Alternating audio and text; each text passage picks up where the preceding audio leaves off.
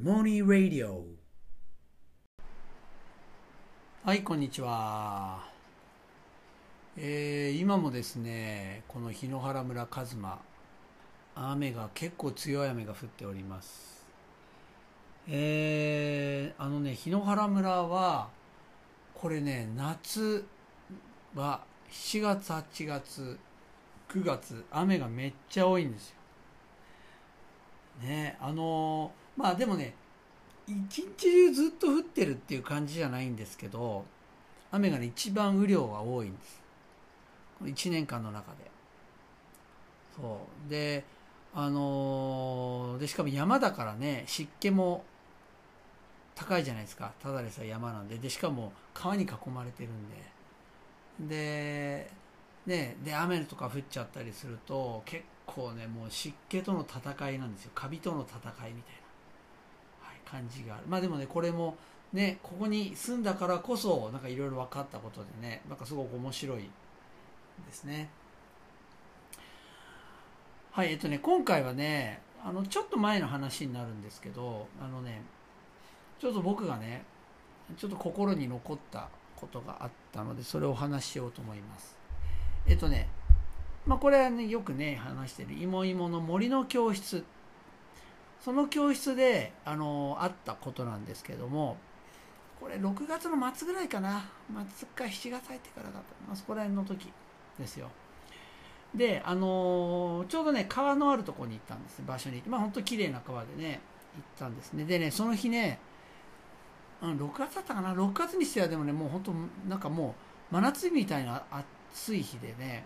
で僕ちょっと遅れて行ったんですけどもう行った時にはねもう子供たちがもうみんな川の中に入ってもう大はしゃぎしてんですよ。もう水かけ合ってね。そう。で保護者たちにかけるんですよ水。をでもうもう川はねとにかくね先に水が入ったもの勝ちです。そうすると先に水入った人がまだ入ってないやつに水をかけるみたいなね。そう。もう親もずぶ濡れになってましたが。でねあので芋芋はあのではね。えっと森の教室はこれ持ってきちゃダメっていうのは結構あるんですよ。でその一つが水鉄砲です。でね水鉄砲はねやっぱねなんかちょっと違うんですよね。なんか例えば手ですくって水かけたりねなんかこうと違ってあるいはなんかほらコップに水入れてバーってかけるのと違ってなんかね水鉄砲ってすごくなんかこうエスカレートするんですよね。なんか攻撃性がこうすごいよりこうなんかよりこう高まってしまうみたいなのがあってまあ実際危ないのとあとやっぱりなんかあんまりその芋芋の場合その生き生きって言いますけどそれってあの何ですかね興奮させるっていうのことと違うんですよね。むしろ落ち着かせるってことです。で落ち着いてとにかく過ごせる。でそれがあのキラキラっていうことだと思うんですけどもちろんだからそういう意味でキラキラしてないでもいいんですけどね、うん、だけどそのとにかく興奮しちゃうっていう感じがあるので基本的にダメなんですけどただねもうあの水鉄砲持ってこないってことなんですけどあの初めて来た子がいてでそれあ川川遊び初めての子がいてなんかねそれ知らずに持ってきちゃったんですよ。で結構強力なやつ。そしたらやっぱりみんなもうねそれもう面白がりますよね。でバンバンかけてで僕も僕もっつってもういろんな子がまああの今度僕やる今度僕やるっつってこうどんどんどんどん遠くにいる人までビュービュービュービュー結構あのなんか機関銃みたいな水鉄砲なんで。であのやってたんですよ。でもこれちょっと怪我気をつけなきゃなと思ってたんですけどなんか僕がね保護者とね話してたらねそのちょうど話している保護者お父さんのとこにねその息子が来てねなんかねなんかちょっとこう気まずい感じの顔。で話聞いてみると要するに自分がそのいわゆる水鉄砲をこういろいろ持ってでその水鉄砲が別の子のなんか目のところに当たってであの当たっちゃったんだみたいにですよ。あ怪我させちゃったんだなと思って。まあもう気まずい顔してでまあちょっと行ったんですよお父さんと一緒にね。そのこのお父さんで行ったらまあなんかちょっとこうやって目をこうやって押さえてて。ね。まあでもその大怪我はしなかった感じなんですよね。そう。でそしたらこうねあのその怪我をした子のお母さんも横にいる。ねであとそのお父さんとその怪我させちゃった子がもうそこに来て。でお父さんが「あすいません」っていうのは「ほらほらちゃんと謝って」って言ったらその怪我させちゃった子その子はね初めて来た子です。初めて芋芋に来た子。も芋芋のこと聞いてもなんか説明会聞いてもう大好きになっちゃって行きたい行きたいってね。なんかお母さんに毎日をなんかこう土下座してお願いしてやっと来れたっていう。でその子なんですけどその子がねあの謝ったんですよ。ごめんなさいって。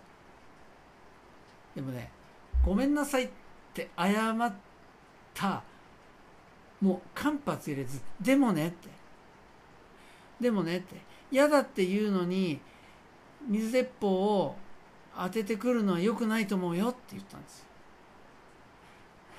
よつまりねその子がなんでそのバッて目のとこに当てちゃったかっつったらなんかあの水鉄砲を自分にシューシューシューシュー当ててきたらしいんですよ、ね、自分も当ててたんだよ。だけど自分が当てられるの嫌なんですよ。まあそれでもそういう子多いんです結構ね子供。敏感な子は特に多いんだけど。であの当てられて嫌だったからそれを奪い返してなんかやり返したみたいな感じなんですよ。ね、だからそのごめんなさいでもねでも当てられるの嫌なのに当ててくんのよくないと思うよって。でももうこれああやめればいいのにって。謝る時は謝るだけした方がいいじゃないですか。ねそれがもう謝ったそばからむしろ自分がまだ収まってないこと言っちゃうからもうこれ謝ったっていうことがもうむしろこうなんか何にもならない。むしろなんだその謝り方みたいな話じゃないですか。あああと思って。で見てたらねその目怪我した子がねあのどうしたかっつったら「ごめんなさい」って言ったんですよ。俺なんか子供ってすごいなって。これね僕がさっきああ言っちゃったって。謝るの謝るだけしたらいいのにって、ね、そそれなのにでも君だってみたいな話されたら本当になんか謝る気持ちあんのかよみたいなふうになっちゃうじゃないですか。でもねそれなっちゃうじゃないですかって言うけどそれねある意味変な社会性っていうのを社会的存在として成熟しちゃったためにある意味許容量が狭くなった状況なんですよ。もうだから頭でもう謝り方がそういう謝り方だった時点であもう許さないみたいな。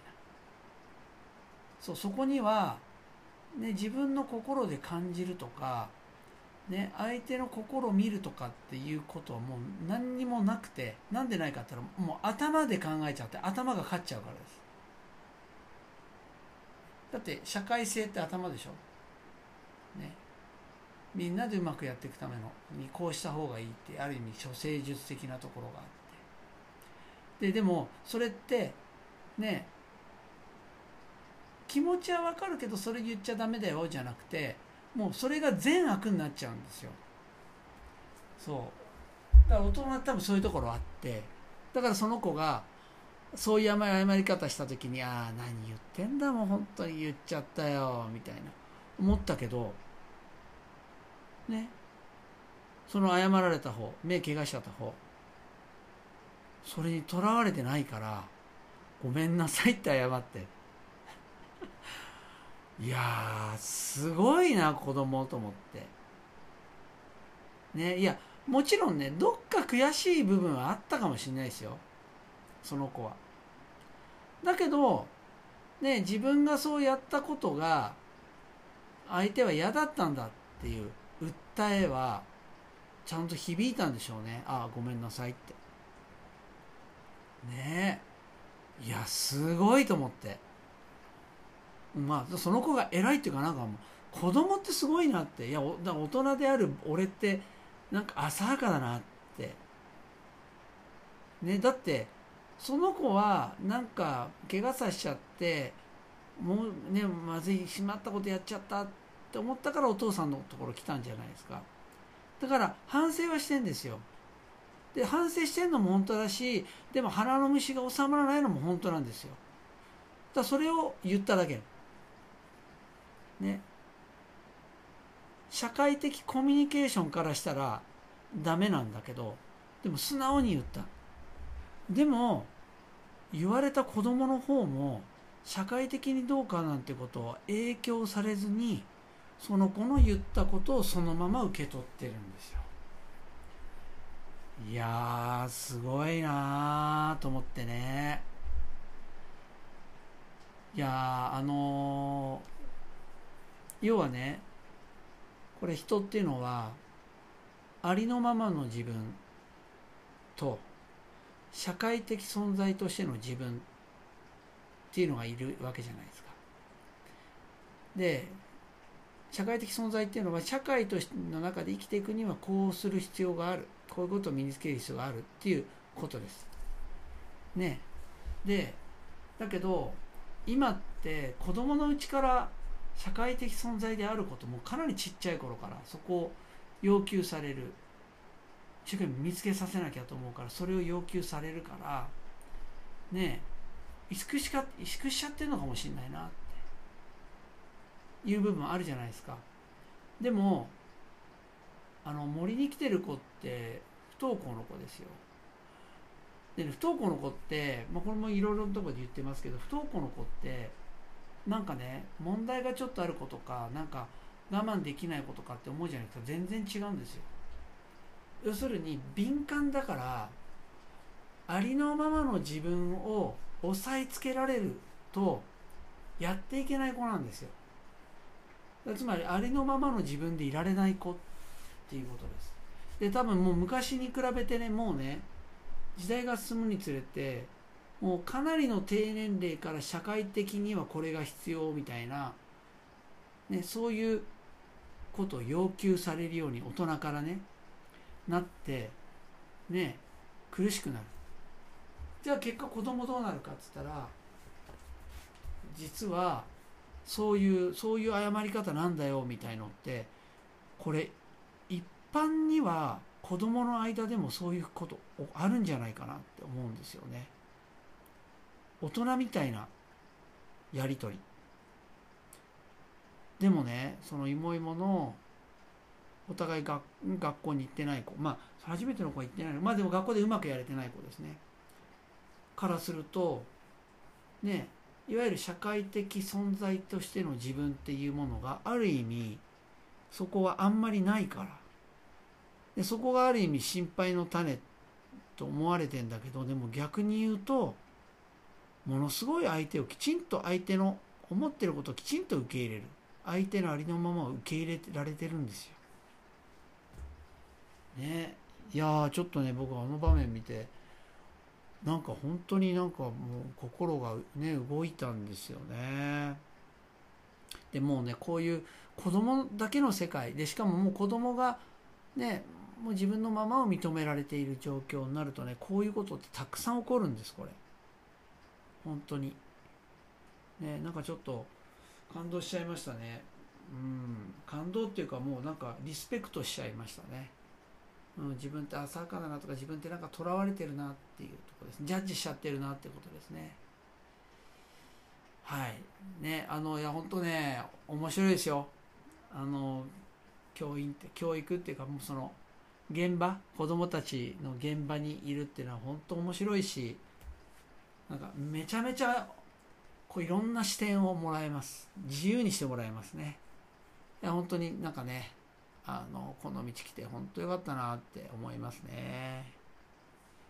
はいそれでは今回はこれまでです。さよなら。